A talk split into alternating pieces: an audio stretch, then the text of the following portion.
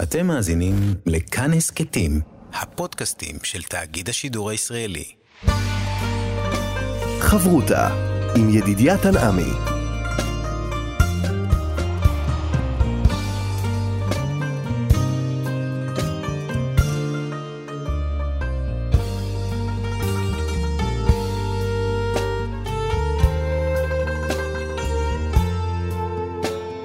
שלום, כאן מורשת, חבות הלימוד משותף עם רבנים ואנשי חינוך בנושא תנ"ך, הלכה ואמונה. היום אנחנו יודעים הלכה יחד עם הרב רועי מושקוביץ, ראש בית המדרש רועי ישראל הלכה למעשה. כאן ליד המיקרופון, דידיה תנעמי, שלום לך, כבוד הרב. שלום וערב טוב וערב חג שמח לך רבי ידידיה ולכל המשתתפים איתנו. הרב, אני רוצה לפתוח בשאלה, האם המצות שאנחנו אוכלים אה, אותן אה, היום הן אותן מצות שאכלו אבותינו במצרים? מצות אה, מכונה ודאי לא, אבל אולי המצות האחרות? נכון מאוד. ובאמת התורה הקדושה, דבר ראשון אני רוצה להקדים כן, התשובה היא ברורה שכן, אנחנו אוכלים אותן מצות. אנחנו אוכלים מצות כי אותן מצות האלה אכלו אבותינו בצאתם ממצרים, זה ברור. אבל לא תמצות מכונה. כן, בסדר, אבל ודאי שאנחנו לא אוכלים, אה, אז זו התורה לא תהיה מוחלפת, זו תהיה תורה אחרת, מדברו יתברך שמו. לכן ברוך השם בצד ישמעאל, כמובן שאנחנו אוכלים את המצות, שאבותינו, אה, התורה ציוותה אותנו, אנחנו לא אוכלים סתם אה, פתאום מחליפים את האוכל שלנו. וכמו שהזכרת, השעה היא מאוד מאוד נכונה ומאוד אמיתית. אנחנו יודעים שאנחנו נמצאים ממש בערב פסח, ואולי המצווה החשובה בפסח היא אכילת. אם מה שמאפיין את אה, סוכות זה אותם ארבעת המינים וסוכה, אז בפסח, המיוחד שבפסח זה כמובן אכילת המצה. שאר הדברים, המרור, ארבע כוסות, אפילו אולי ההלל, זה כבר דינים מדרבנן. אבל אכילת המצה היא כמובן המצווה החשובה ביותר. אבל רגע לפני שאנחנו אוכלים את המצה, אנחנו צריכים כמובן, כמובן, כמובן, סור מרע. לפני שאתה עושה טוב, לפני שאדם בכלל ראוי לעשות טוב. אדם לא יכול לעשות טוב כאשר הוא נמצא שקוע בתאוות, בגשמיות, בטומאה חלילה וחס. אז איך אפשר לעשות טוב? איך אפשר להתקיים את מצוות השם? איך אפשר לאכול מצה שהיא נמא דאמונתא, נמא דנאמונתא, נמא דאסוותא, מצה שכולה, שכולה חלק אה, רוחני, אם האדם שקוע בתוך החמץ, בתוך השאור, בתוך הדבש, לא תקציב ממנו יש אל השם. ולמה? כי שאור ודבש, אין בעיה לאכול אותם במשך השנה, אבל להשם, אתה לא יכול עם התאוות, עם השאור ועם הדבש, להגיע להשם לרמה של רוחניות וקדושה. ולכן השם, כן, בהתאם לזאת, אנחנו דבר ראשון אומרת התורה הקדושה, תשביתו שאור מבתיכם. זאת המצווה אולי החשובה ביותר, והסור מרע הגדול ביותר שיש לנו בימים האלה. ואנחנו עדיין נמצאים לפני פסח, וכל עוד והנר דולק, אפשר, אפשר עוד לתקן.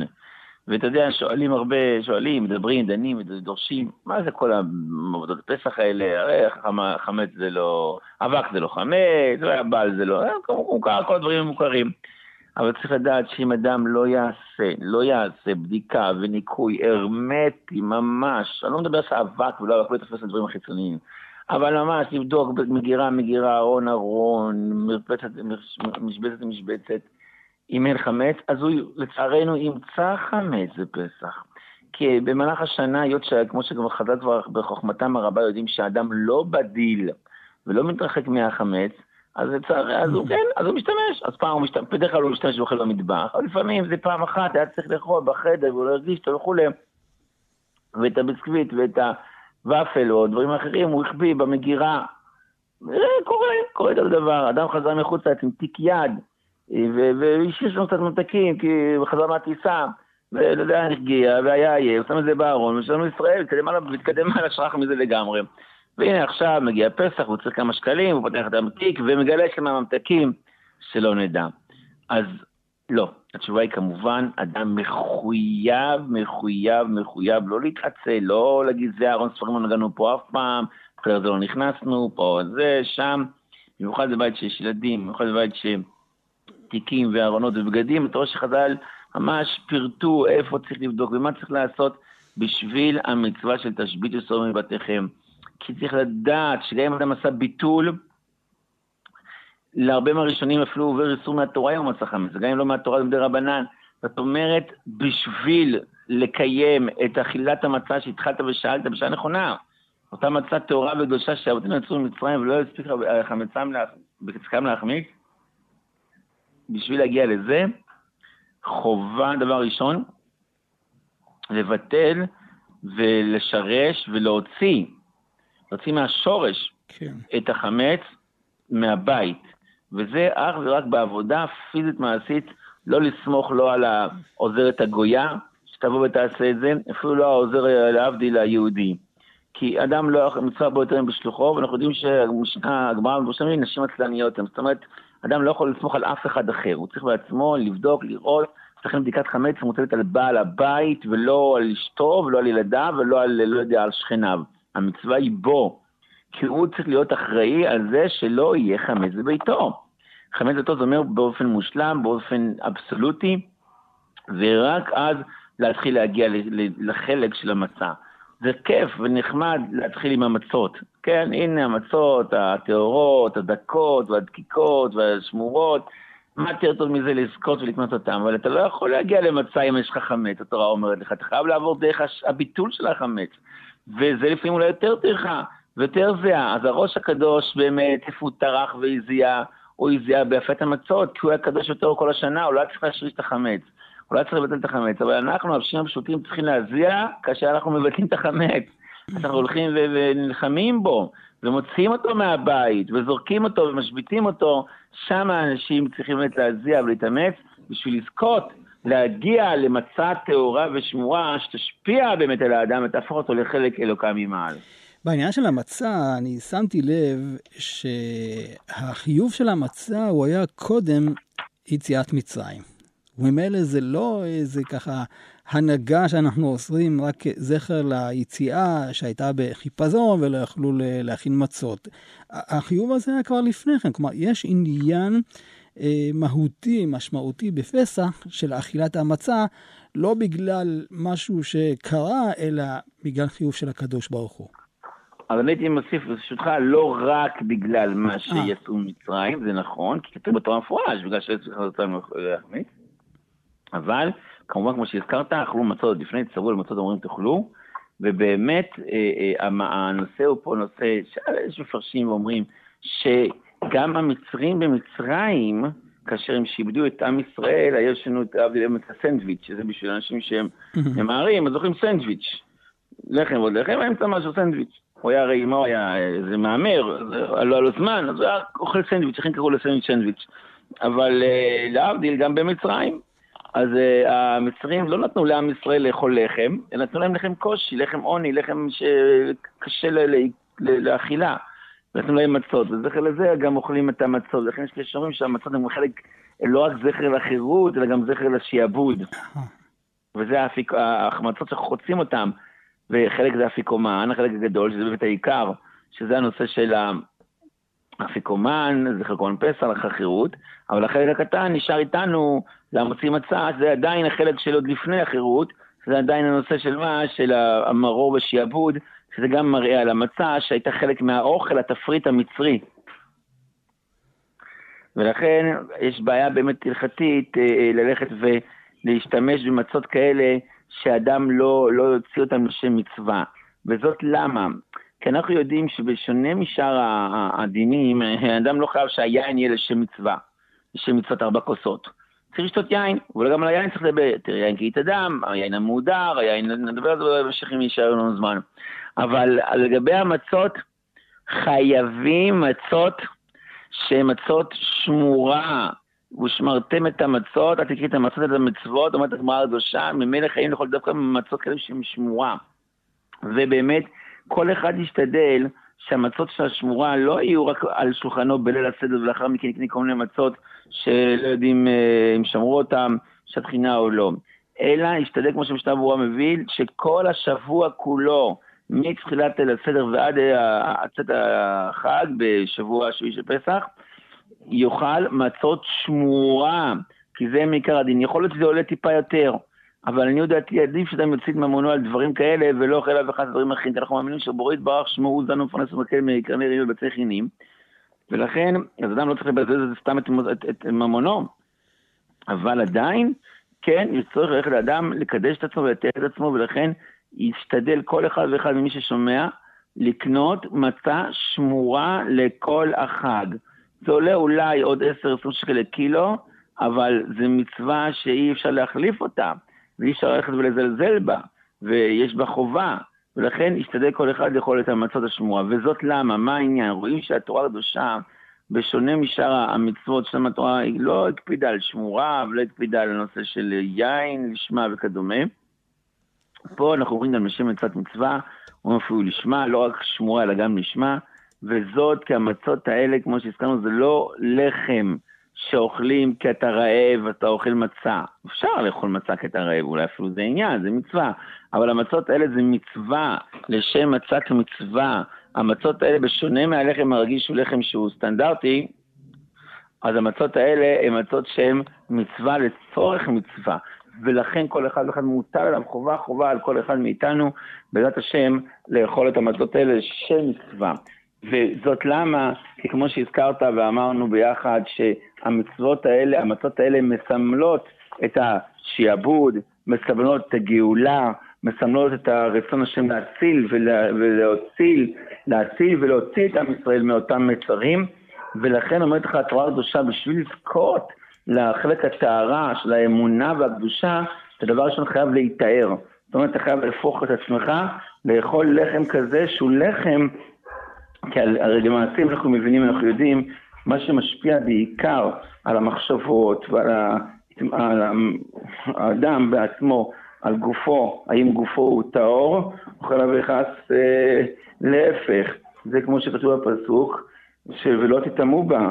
אדם שאוכל מאכלות אסורות, אז הוא עצמו נהפך להיות אה, מטומטם, כמו שכתוב בתורה הקדושה, וניתמתם בה.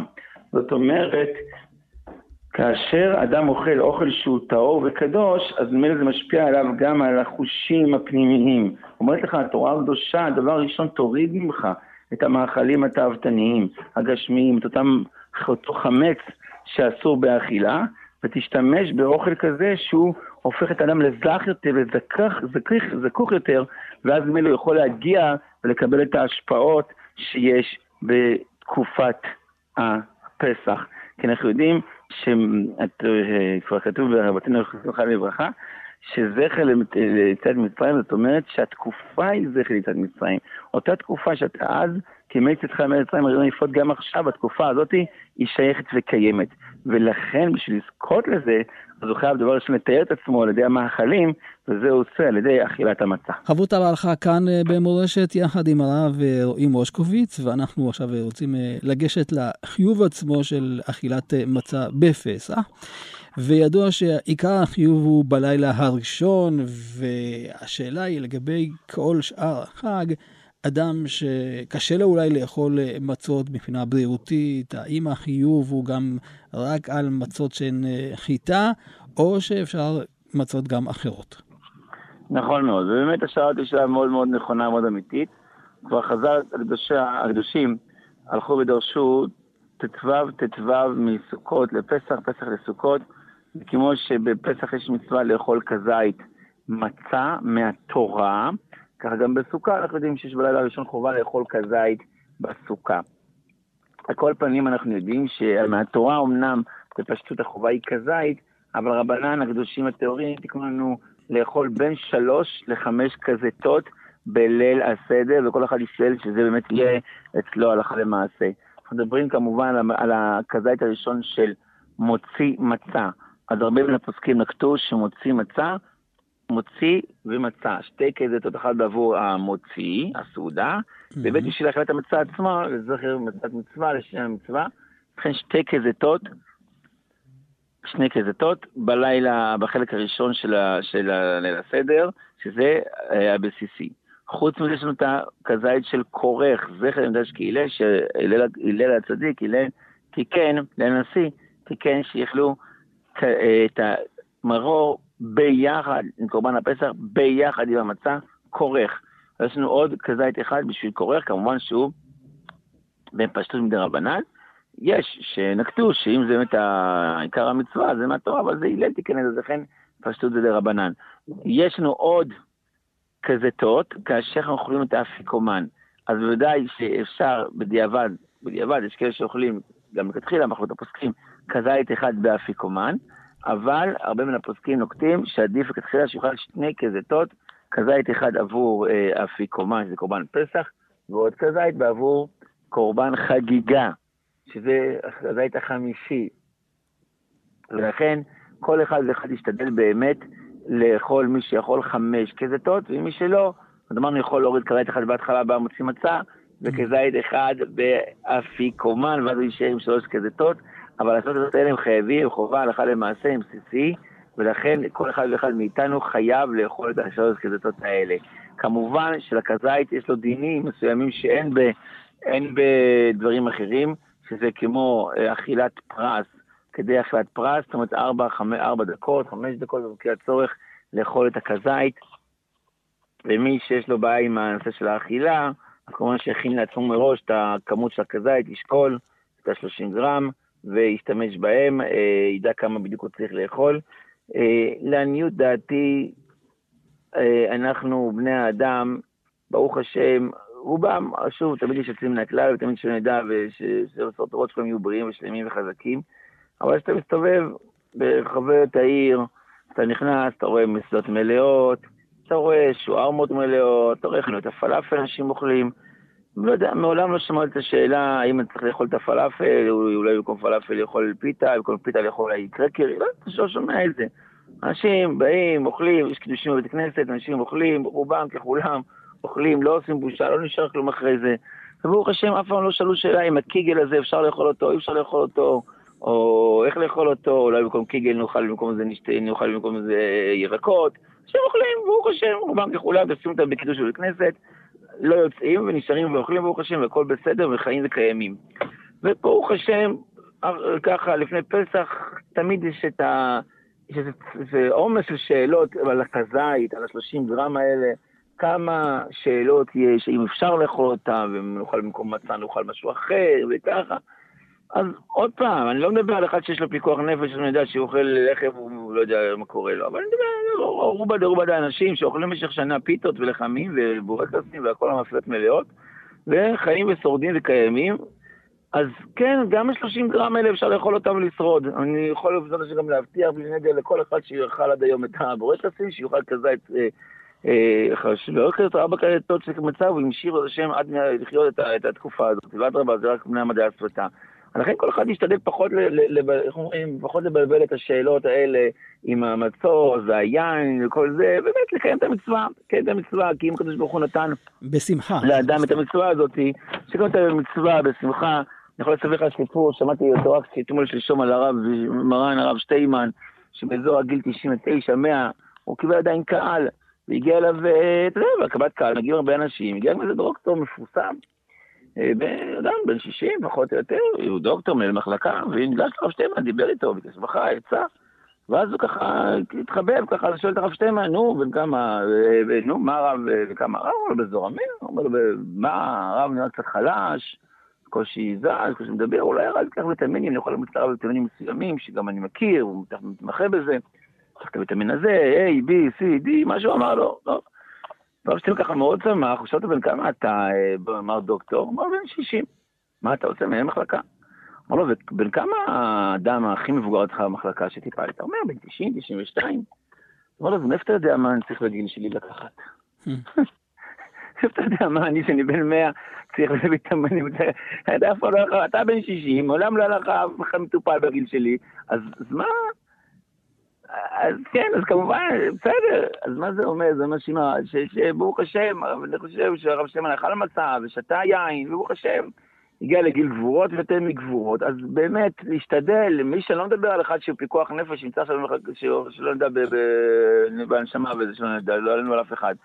אנשים סטנדרטים סבירים שיודעים לאכול, וברוך השם אוכלים והכל בסדר, יכולים גם לשרוד את ה... את ה... את ה... את המצות האלה, ואת היין הזה, וברוך השם, כל, זה, זה לא, זה רבי גדול בגמרא, הוא יודע שהיה לובש אה, תחבושת על הראש מפסח עד שבועות, פשוט עולם, אז בגלל הכאב ראש שיש לו מהיין.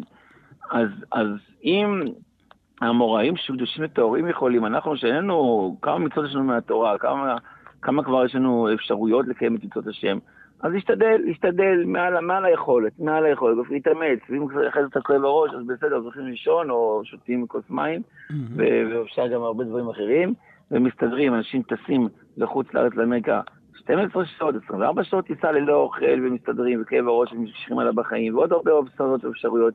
אז באמת להשתדל, אני לא אומר פה לא, בפיקוח נפש, לא נכנס לנושא הזה, אני מדבר על אדם נורמלי, סטנדרטי, שאולי יש לו קצת קשיים שהוא חושב או מדמיין, זה לא משנה, שישתדל לאכול מצה של חיטים רגילה, סטנדרטית, אנחנו מדברים על 30 גרם כפול 3, זה יוצא אה, אה, באזור ה-100 גרם, בעזרת השם ישתדל ויקהה לו למצווה.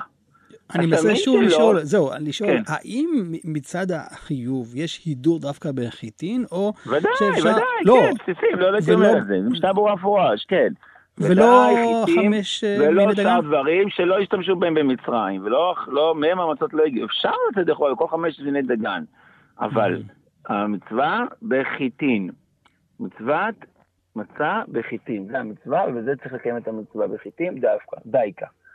אה, ולכן כל אחד ישתדל, שגם יותר טעים, יותר נעים, המצה הזאת, ולכן כל אחד ישתדל לאכול מצה של חיטין, נורמלית, סטנדרטית, עבודת יד אם אפשר, ואם אפשר כמובן, גם, לא אם אפשר, חובה לאכול את השמורה, בליל עשר זה חובה, בשאר הפסח, אז פה כבר אדם לא מחויב מעיקר הדין לאכול מצה בשאר, בשאר שבוע הפסח. אמנם, חלקו הפוסקים, דעת הגורם מבין על זה עוד, שכן מצווה כאשר הוא אוכל, הוא לא חייב, אבל אם הוא אוכל הוא מקיים מצווה, וזה גם חשוב, שאדם מקיים מצוות. אז למעשה נמצאנו למדים, הלכה למעשה, הסדר אדם מחויב לאכול דווקא את המצה, דווקא הוא מחויב לאכול, בשאר ימות הפסח הוא לא מחויב לאכול את המצה, אבל הוא כן מחויב לאכול, אה, אה, הוא כן אסור לו לאכול חמץ, ואם הוא יוכל, להרבה מן הפוסקים, הוא מקיים מצווה בכל כזית וכזית. חברותה בהלכה כאן אה, במורשת יחד עם הרב רועי מושקוביץ, ואני מבקש להרחיב את העניין של אה, ההבדל בין מצות יד למצות אה, מכונה. אכן, באמת, אם חזרנו למקור, אז במצרים עוד לא היו מכונות, למרות ההתפתחות הטכנולוגית, ואולי אפילו אכלו שם את המצות הרכות שאוכלים היום, אז שאלה, מה עדיף? נכון. ובאמת אם אנחנו נעשה את החלוקה בין סוגי המצות והכנתם. זאת אומרת, מצד אחד אנחנו יודעים שאבותינו כמובן אכלו מצות אה, יד. כל אדם עשה אדם או קבוצה, עשו וערכו ביחד, לשו, טחנו, לשו ואפו את המצות בידיים לשם מצוות מצווה, בתנורים, וכמובן שככה היה המנהג מימים ימימה, אלא שהנה, אתה רואה ששולחן ערוך ועוד פוסקים כמובן, מביאים שבגלל הנושא הזה, אז יש דינים מאוד מאוד מאוד מאוד ספציפיים, איך, איך להכין את המצות, שלא יעלה על 18 דקות, וכל הנושא של הניקוי של השולחנות והאורחים וכל הכלים של כלי האפייה. זאת אומרת, בגלל שזה נעשה על ידי אנשים, אז התקלות היו יותר מצויות. כאשר בן אדם עושה בעצמו, אז לפעמים האדם יש לו היסח דעת, והוא לא מספיק מרוכז, או טעיות אנוש, וכדומה, וזה יכול להגיע למצב של החמצה של המצה. של המצה. אז כמובן שישראל זוזים מהם, וכהנים זוזים מהם, והם חייבים את המצוות, ורובם ככולם עשו בצורה מושלמת, אבל עדיין היה בזה גם בעיות של, של תקלות וחששות. אז אשר כן, בהתאם לזאת, תקנו אה, ופעלו עם המצאת המכונות, אז התחילו גם לייצר את המצות במכונה, שכך המצות האלה אין מצב שיגיעו לידי חימוץ, כי כיוון שהמצה, המכונה במידה והיא עובדת בצורה מושלמת ומסודרת, אז המצות יוצאות באופן אוטומטי, ללא מגע אדם, ואז לכאורה חסכנו את ה... והתגברנו לנושא של התקלה של ההחמצה. זה דבר טוב, דבר חשוב. אלא, עכשיו מן הפוסקים, או, דנים בשאלה, א', זה שינוי מהמסורת, וב', זה איפה הנושא של המצווה, אנחנו צריכים שהמצות האלה מצות לשמה, מצות לשם פסח. וכשאדם עושה בידיים את המצות, כאשר אדם מכין את זה, אז הוא יכול להגיד, לחשוב ולדבר לשם מצת מצווה. אבל כאשר זה מכונה בעלמא, נו, אז איפה השם מצווה, איפה לשמה? אז מה, בהפעלה של המכונה, או בדיבור בעלמא, זה השאלה אם זה מועיל או לא. אז לכן, או בשפיכה של הבצק לתוך המכונות, אז פה באמת הפוסקים דנים בשאלה הזאת, ויש שהעדיפו דווקא מצות מכונה, יש שהעדיפו אך ורק מצות יד, איך מנהג בית החסידים יותר, יש שאמרו תלוי מתי, ברס מצות יד, שבוע אחר כך, במהלך החלום מועד, גם מצות מכונה. זאת אומרת, הנושא הזה הוא נושא רחב, והפוסקים דנים בו, וכל אחד איש כפי אבותיו, כפי מנהגיו, ואין פה מקום אה, להגיד שהמצות האלה לא כשרות, המצות האחרות לא טובות. כל אחד לפי מנהגותיו, מנהג רבותיו, וזה אה, אה, בסדר, זה הלכתי, זה הלכתית. ועל פניו, לעניות דעתי, אין פה, אם המצות נעשו בהכשר טוב, אז זה נושא יותר רעיוני, ולכן מי שמקל לקחת מצות כאלה או אחרות, ככל שהן שמורות והן בהכשר טוב ומועדם, אז יש פחות אה, מקום לאסור, אלא כל אחד ינהג לפי רבותיו, והדבר הזה יהיה מותר ושרי. אנחנו יודעים שפסח מתעורר בגלל שזה איש סלע בית אבות סלע בית. רואים את זה לאורך כל ה... מהמצווה הראשונית בתורה, אז אם ככה כל אחד עם מנהג, עם מנהג אביו ומנהג, ומנהג אה, אה, ביתו. ולכן אין מה להגיד שאחד יגיד לשני, לא, הוא אוכל מצות כאלה, אז לא טוב, או השני אוכל מצות כאלה, לא, לא, זה לא שייך, כל אחד לפי רבותיו, לפי מנהגותיו, וככה ראוי וצריך לעשות, ואין בזה שום בעיה. לגבי סוג המצה, האם אנחנו צריכים לאכול דווקא את המצה הדקיקה שלנו, הדקיקה והיבשה שלנו, או דווקא המצה של דווקא שהרבה מבני דוברים מזרח אוכלים, שהיא יותר רכה, האם היא מותרת באכילה?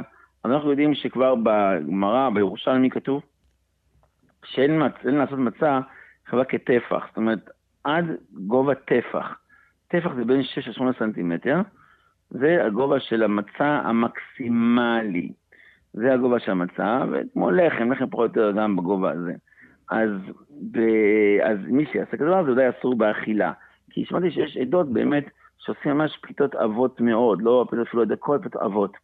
התחלת שעת טפח. אבל המשנה ברורה וברוח המובן, שיש ראשונים שאומרים גם פחות מטפח. זאת אומרת, עד טפח זה לא שטפח, אסור אפילו פחות מטפח גם נאסור.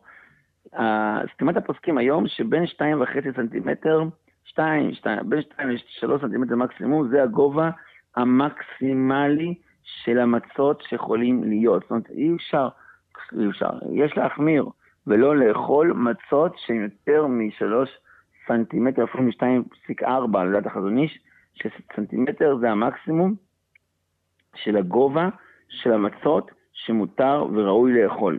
כי אחרת אתה כבר נכנס לספק של החמצה, ספק של uh, מצות שהן לא uh, כשרות ומהודרות, ולכן כל אחד ואחד ישתדל בביתו לא לקחת מצות יותר עבות מאלה. האם, מה עדיף תפי, האם מצות יבשות או מצות רכות?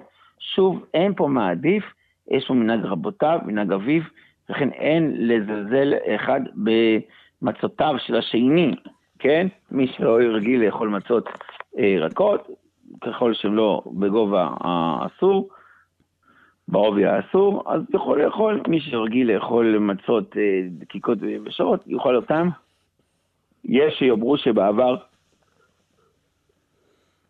לא היה בכלל מצות כאלה יבשות ודקיקות, אלא כל המצות היו אה, אה, אה, רכות, יש, יש כאילו הפוך, אני לא נכנס לזה, זה לא הנושא, זה לא, זה לא נפקא מינה. כן. כי בפועל, כל אחד לפי מנהג רבותיו ואבותיו יאכל את המצות, ככל שהמצות האלה לא עבר עליהן 18 דקות, והן כשרות והן ראויות, אז זה בסדר וניתן לאכול, אין בהלכה התייחסות האם זה צריך שיהיה דווקא יבש או רך. האם יש אה, חיוב שהמצות יהיו דווקא באפייה באש ולא באמצעי אחר? ודאי, ודאי, אנחנו יודעים שצריך לעשות מצות שהן באפייה, ואפייה זה דווקא בפשטות בתוך האש, ולכן מי שנוהג עם מחבטות, או ודאי עם uh, תנורים וכדומה, שזה לא באש, אז אנחנו יודעים גם מהלכות אה, אה, שבת, שיש שוני מסוים, מיקרוגל למשל לא מוגדר כשדות האור, ואולי גם חשמל, אה, תלוי איזה חשמל, אז לכן עדיף תפי להתנהג במנהג של רבותינו הקדושים, ולהפרות את המצות דווקא בתנור מאה שבנוי על אש ולא על דברים אחרים. אה, ודאי לא על כל מיני אה, אינדוקציה וקרדומים,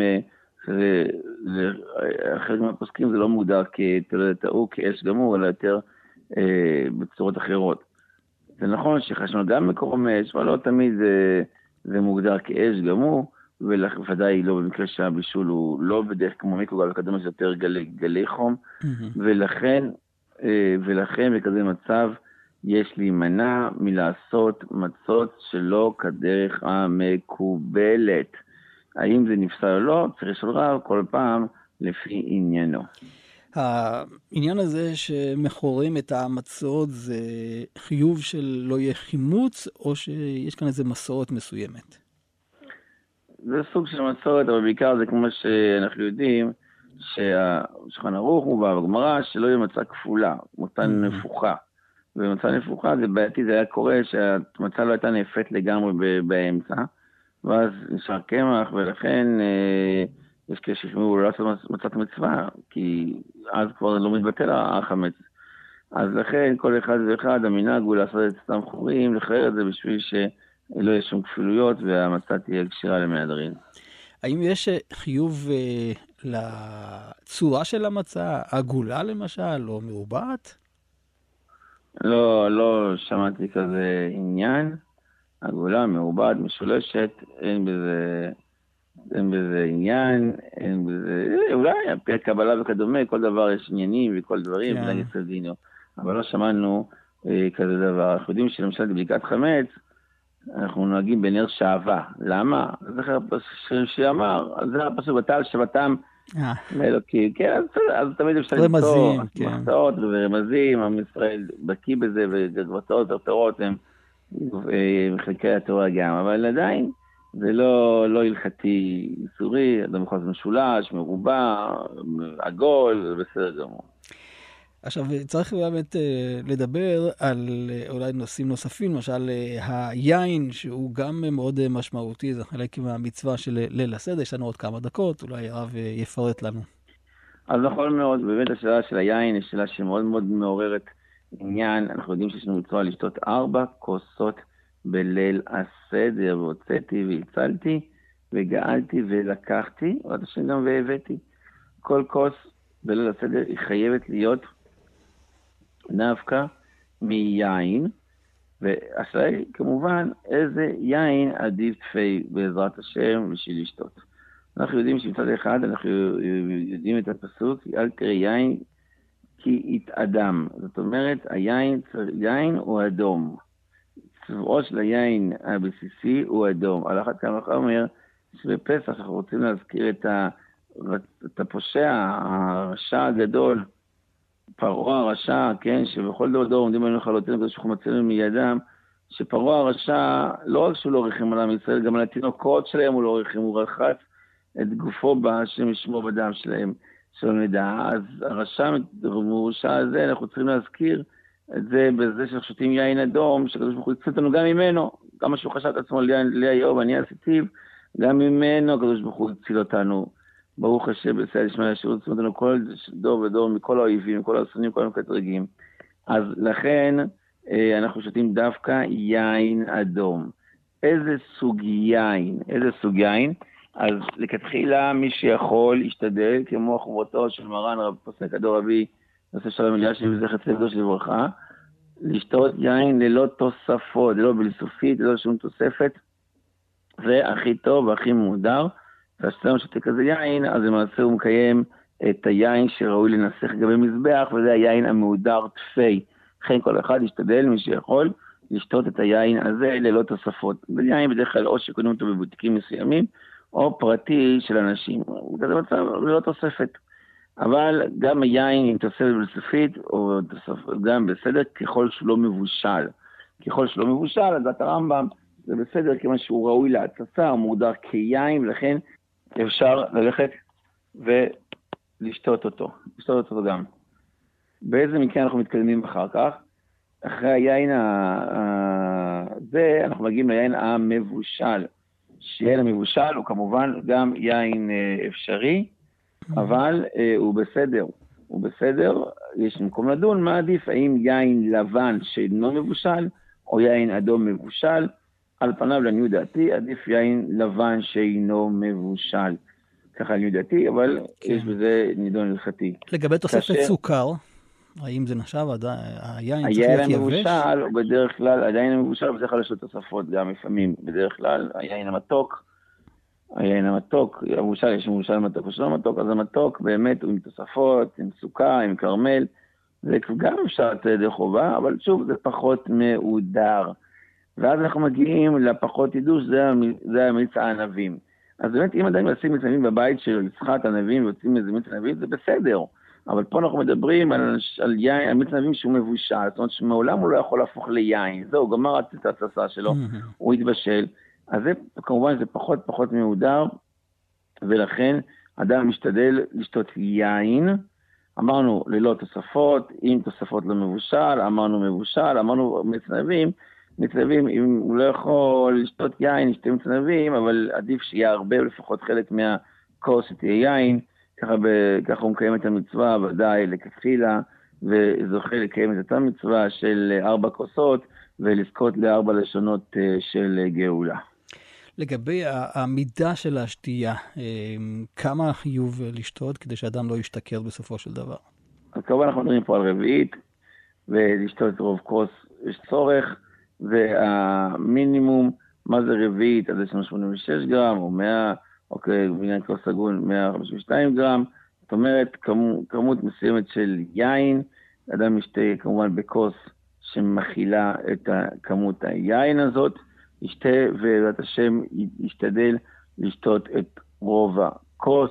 אם הוא שם, אם הוא שם uh, כמות גדולה של יין, אז כמובן שגם הרוב כוס צריכה להיות בהתאם. אז לכן, תלוי באדם, אם הוא חושש שאם הוא ישתכר וכדומה, אז יבחר כוס שמכילה כמות של רביעית. כי אם הוא ייקח כוס שמכילה יותר, אז הוא צריך לשתות את אה, רובה, רוב הכוס, ומשתדל ללא הפסקה.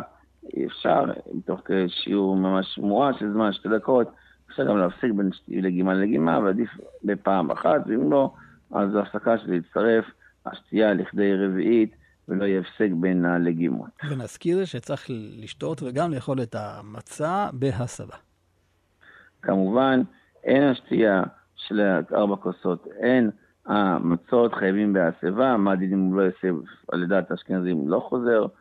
כי דעת הרעביה היא כמובן שבזמן הזה אנשים לא רגילים להסב, אמנם לגבי הכרפס, נחלוק את הפוסקים, הקבוצה חנוך מביא שגם בכרפס יש להסב, יש פוסקים פשוט שלא צריך, במרור לא מסבים, ובשאר ההגדה, אז כתוב לומר אותה באימה או בעירה, אנחנו פה מקבלים השפעות מן השמיים, מחזקים את האמונה של כל אחד ואחד מאיתנו. לגבי הסעודה עצמה, אז כתוב שכן, אדם יוכל בהסביבה בשביל להראות דרך חורין ודרך מלכות, וזה שהקדוש ברוך הוא גר אותנו ממצרים, והוא ברוך השם שחרר אותנו מבית עבדים לגאולה שלמה, לזכות לתורה הקדושה, שלמעשה אין לך בן חורין למי שעוסק והוגה בתורה, לכן דווקא עם האלה, מי שפחות זה בין הזמנים, חיים שאתם טרודים בהכנות לפסח, גם עם אלה אדם משתדל כל אחד ואחד, לקבוע את דין התורה, לשמור על הקדושה שלו והטהרה שלו, ואז השם יזכה לבניין בית המקדש ולגאולה קרובה, ושיפגש כולנו שם, בבית המקדש בירושלים, אוכלים מן הזכים הפסחים עוד השנה, בעזרת השם, במהרה בימינו אמן. אמן. חג חירוק שמח, הרב רועי מושקוביץ. פסח שמח, שלום שלום. וכאן אה, ידיעת עמי, אנחנו נשוב וניפגש בחבותה הבאה, ניתן להאזין לתוכנית הזאת באתר כאן מורשת ובשאר יישומי ההסכתים. אתם מאזינים לכאן הסכתים, הפודקאסטים של תאגיד השידור הישראלי.